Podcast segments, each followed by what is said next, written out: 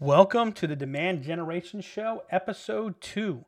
Today, we are talking about what demand generation really is, why it's important, and how small and mid market companies can take advantage of the strategy. Let's get started.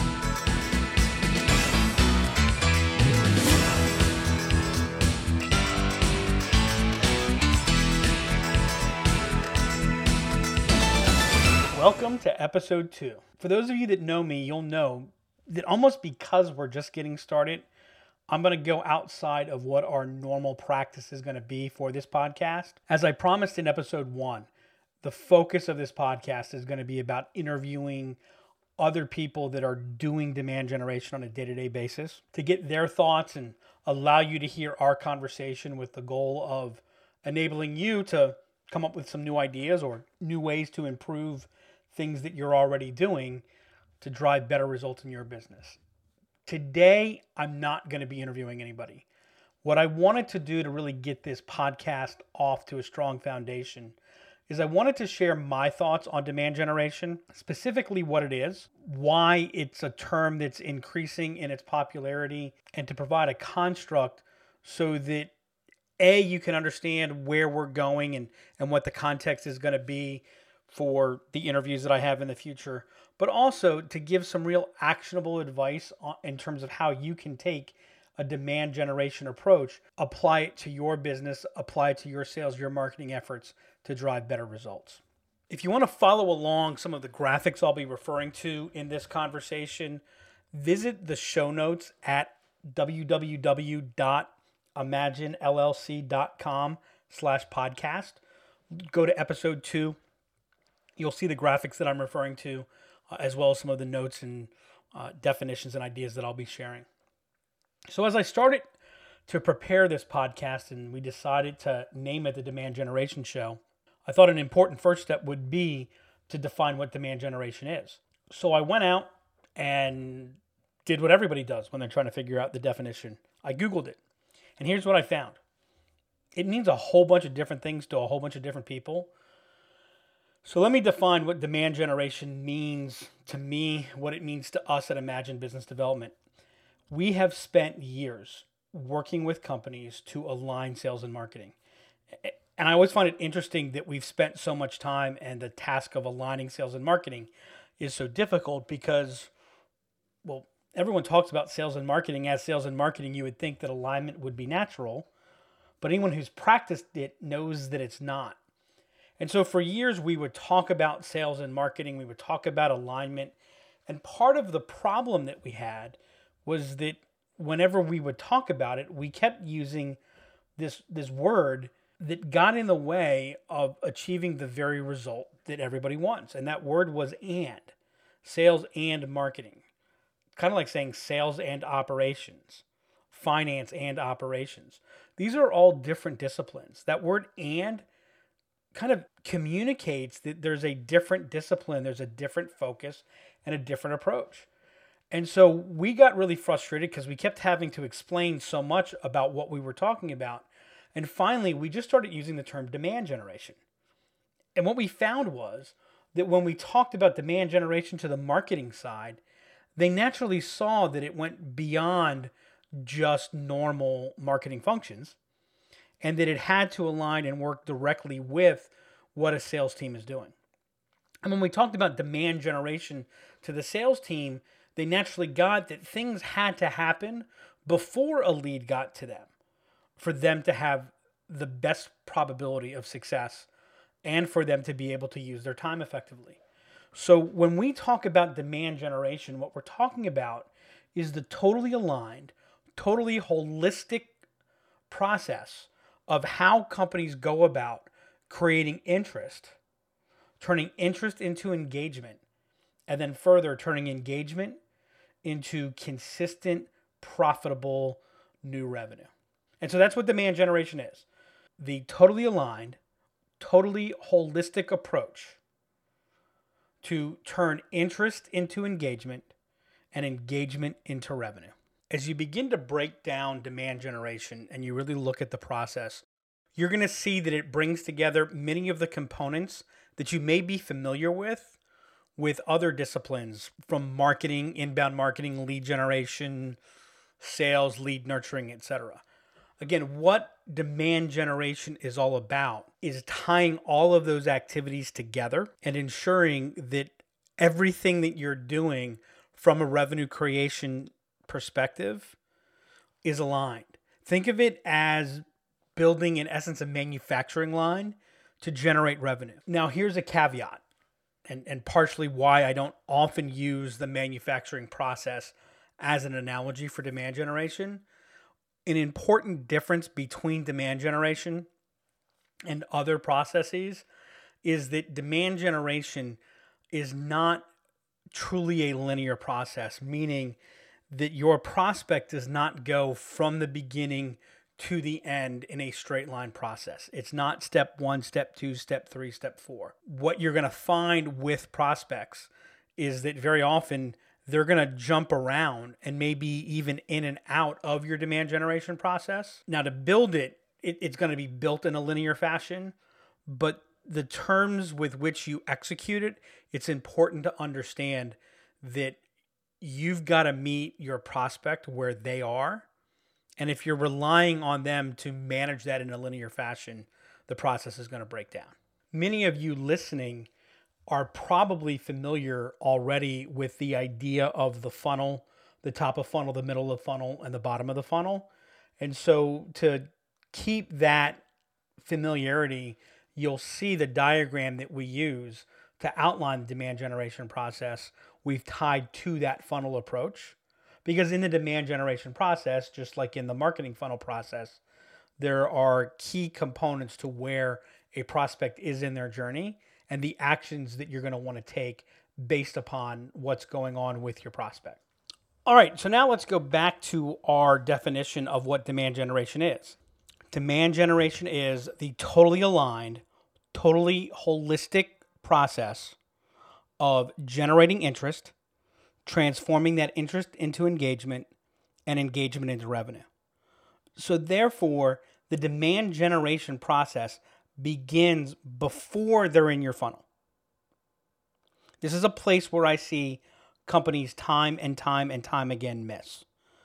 If you want to generate demand, if you want to build that predictable demand flow, then you have to begin your efforts before your lead, your prospect is in your funnel. It's crucial that you think above the funnel when designing your demand generation process. So, if you look at the graph that we have on the show notes, you'll see that we tie the actions in your demand generation process with the buyer's journey.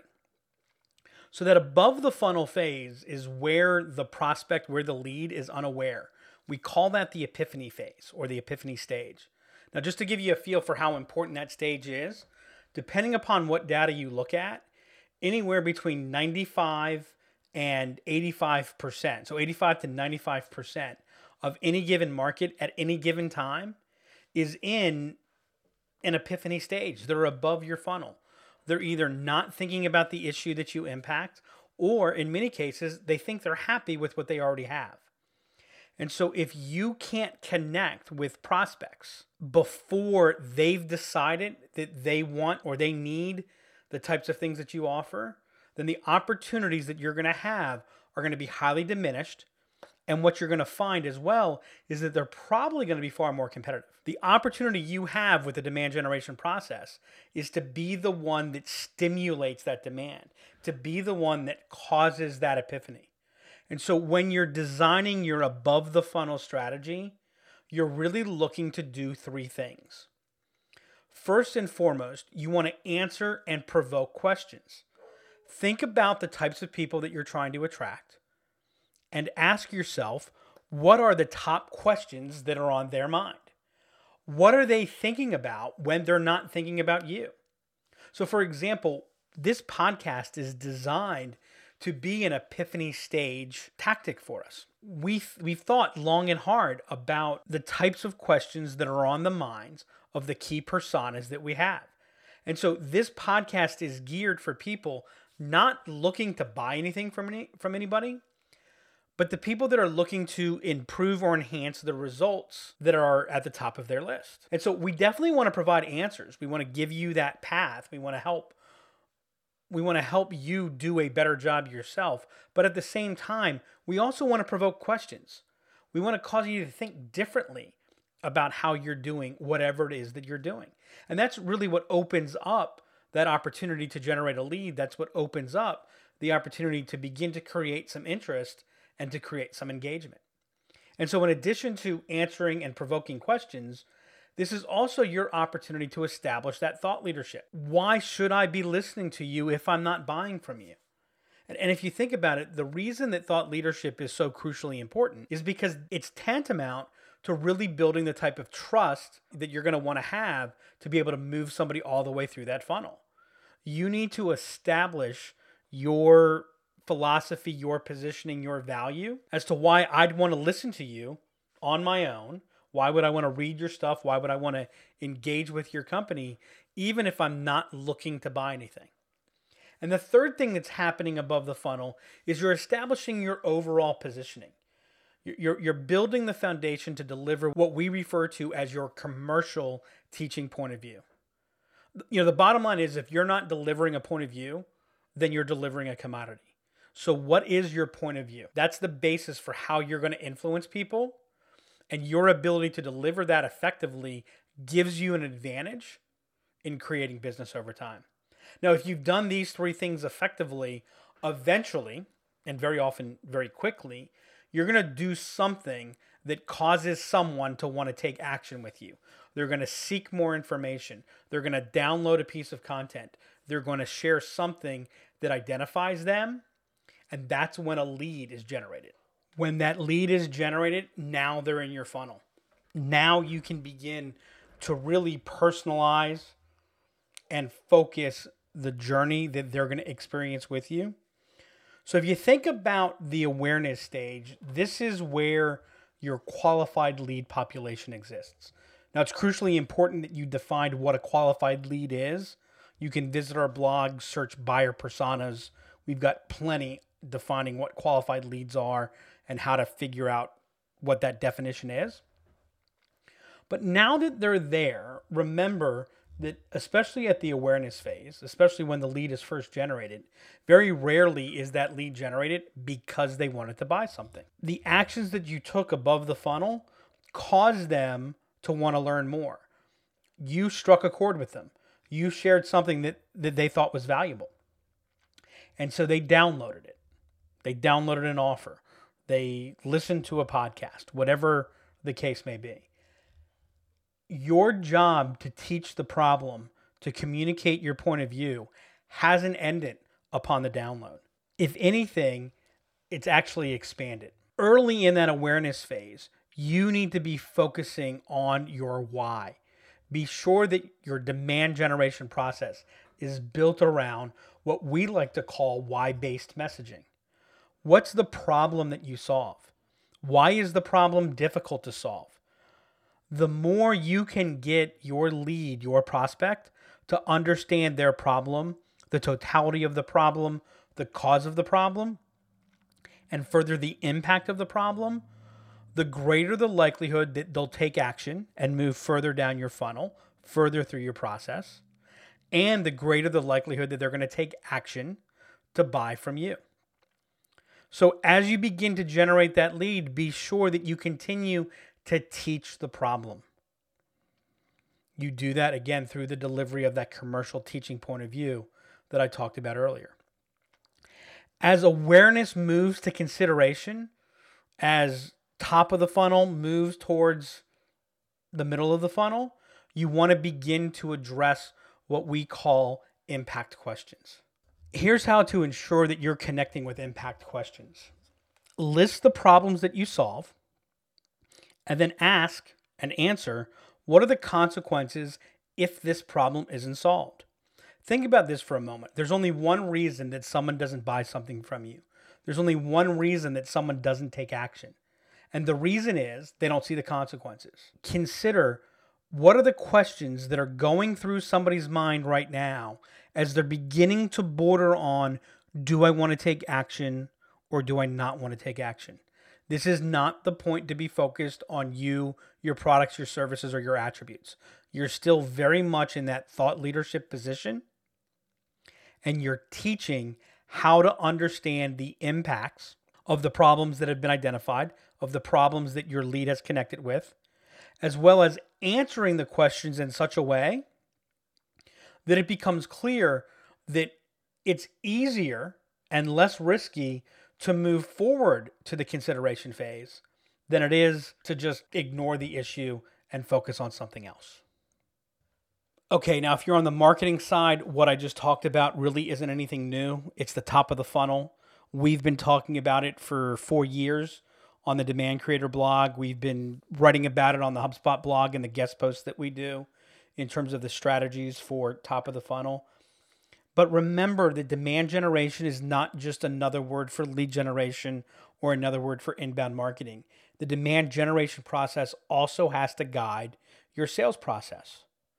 And so your salespeople, your sales outreach, and your outbound should be focused on these same things. If you're going outbound and you're working a targeted list, and the people on that list haven't engaged with you yet, then you need to realize that they're above the funnel. Unless there's a specific reason that you know that they're taking actions that are in the middle or the bottom of the funnel. So, your goal in the beginning of any outbound effort is to do the same things you'd want to do in an inbound effort at the epiphany stage. You've got to earn my attention. You've got to teach me why do I want to pay attention to this in the first place. At the awareness stage, at, at the top of the funnel, which again, making sure that your sales team is reaching out to these people, leads have been generated. Don't wait for them to buy from you. Be sure that your messaging and your approach meets them to where they most likely are. Too often, a lead comes in and a salesperson treats it like they're a prospect to buy something, and they forget that their job is still to educate.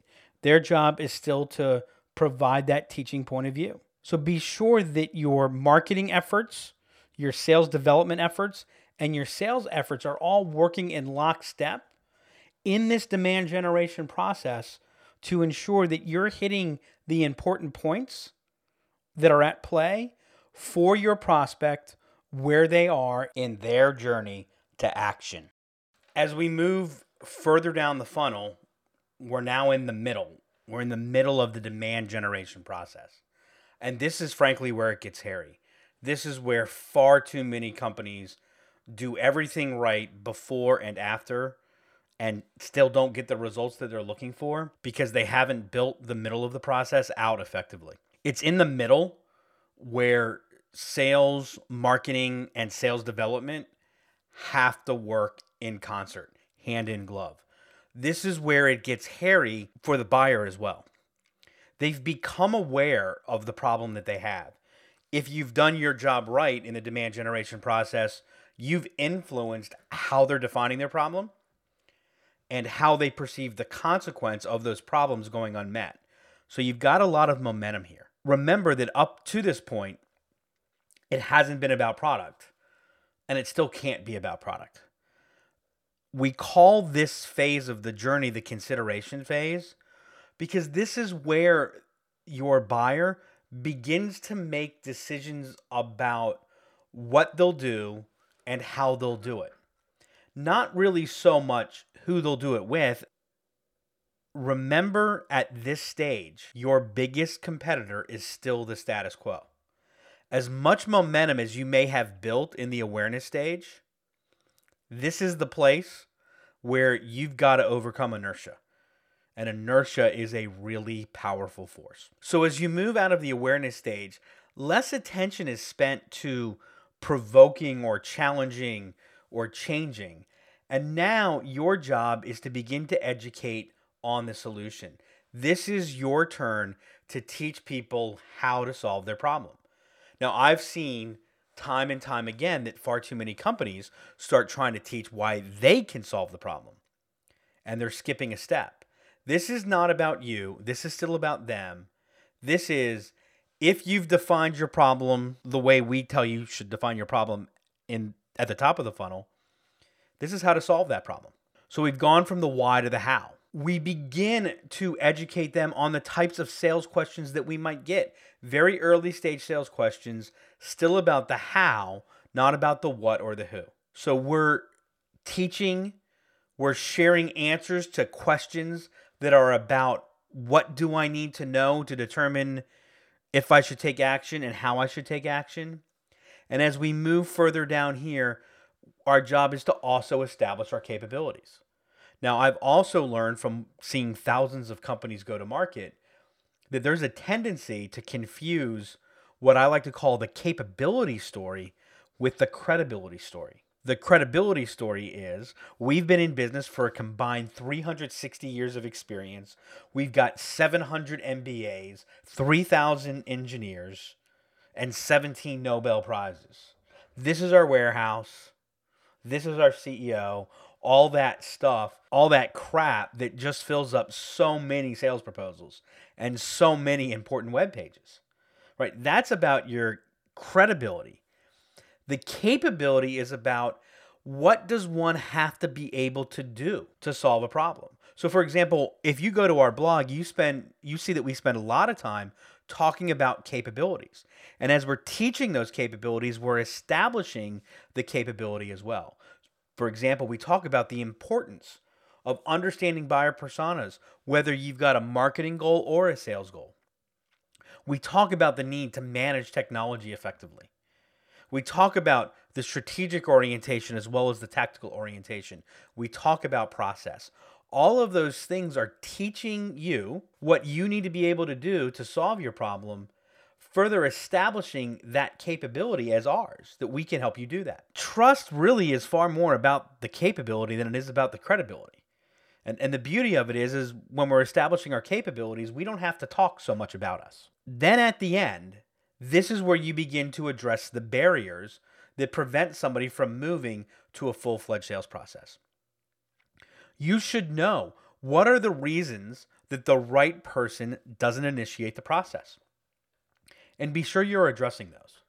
Now, this is happening online, but it's also happening offline. It's happening with your outbound efforts, it's happening with how you follow up with an inbound lead. So, someone downloads something at the awareness stage, what are the questions that you ask in that prospecting process or in that sales development process? Where do you focus your story? When do you begin to present your demo? What type of demo do you present? When do you begin to talk about the sales conversation? What are you doing before you hand that lead off to a salesperson?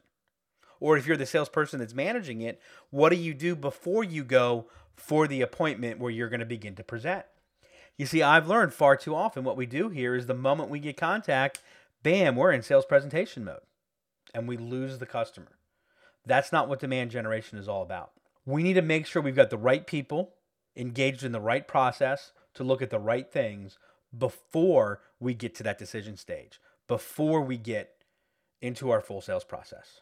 And this is the job of marketing, prospecting, sales development, salespeople all working together, all aligned, hand in glove, to continue to educate, motivate, and influence how the prospect is looking at their situation. When you do that correctly, then the demand generation process has succeeded because you're able to turn over a truly sales qualified lead to your sales team. You've learned the right things, you've established the right metrics, you've established the basic story. The buyer understands who you are and what you stand for. You've learned a great deal about the buyer to know what's important. And now you can begin to initiate a very high value sales process that leads to predictable results. And that is your 20 minute introduction to what is demand generation and how does it connect to your sales process. Make sure you come back in future episodes because the entire focus of all of these interviews are going to be taking that demand generation process that I just walked through or that you can see on the show notes and digging deeper with experts in each facet of this process. We're going to focus on actionable ideas, real life examples. We're going to keep theory to a minimum because we want you to be able to listen to this show, apply what you've learned, and see results as quickly as possible. Stay tuned. Just a couple seconds from now, I'm going to introduce our next tech tip. While there are as many opinions about what it takes to execute a demand generation program effectively, the one thing I don't think you'll get any disagreement on is the absolute crucial importance of your web presence and your website. Uh, your website is the central hub for everything that you're doing from a demand generation process. It's crucial from a marketing standpoint, from a lead generation standpoint, as well as a sales standpoint. And there's been a tremendous amount of technology that has enabled us to manage our websites much better. Uh, Google Analytics has changed the game when it came out, allowing anybody to know what's really happening on their website. Companies like HubSpot, which we use, Marketo, other companies like that provide uh, some great additional analytics to be able to figure out what types of content and what types of things are, are really happening on your website, what's working, what's not working, and analytics are crucially important. But for years, if you were a smaller mid market company, the one thing that you could never do was really get a picture of how do people behave on your website. Uh, what do they look at? Where do they move their mouse? What do they click on? Where do they click on it? How much of your page do they look at? Where do they spend more time? Where do they spend less time? Hotjar is a tool that we have started using with a number of our clients. We use it for our website as well. It's a relatively inexpensive tool where you can build and manage those heat maps or click map. For example, we noticed that the area where we had some of our key calls to action on our homepage, they, they weren't getting clicked very often. Um, and we were actually getting clicks in another place that had information that wasn't quite as valuable to us as we wanted it to be. We were able to see this and we shifted the two spots and we saw a significant increase in our clicks. For a client, we noticed that people weren't scrolling down to the bottom half of their homepage. So we rearranged how things were ordered and we were not only able to get the important things that that maybe were being missed because people weren't scrolling down to it, but also by changing how the page was structured, we were able to significantly increase the percentage of visitors that went further down the website, allowing us to expose the message. There's a number of things that Hot, Hotjar can do. If you're not using something to get a picture of how people are behaving on your website, you're really missing something. And if you want to make sure that you've got it, Hotjar is a real nice, simple, uh, inexpensive tool that you should be utilizing as part of your tracking and measurement system. So check out Hotjar. Uh, I think you'll find it very valuable and very insightful uh, to how you manage your website. That's our show today. Uh, once again, let me ask if you have any questions. Uh, if you want to reach out, say hi, give me some feedback on the show, please send me an email, doug at imaginellc.com. You can follow me on Twitter at Doug Davidoff. If there's any topics or suggestions that you'd like to see on a future show, reach out, let me know. Check us out on iTunes if you haven't subscribed to the podcast. Uh, we'd love you to do so. Uh, nothing would make us happier than, than seeing that we're creating enough value on this show to make you want to subscribe to it. If you also if you have any suggestions for a guest, we'd love to interview uh, people that you want to hear from. So thanks again for joining us on episode two. Make sure you check out our other episodes, and we will talk to you next time.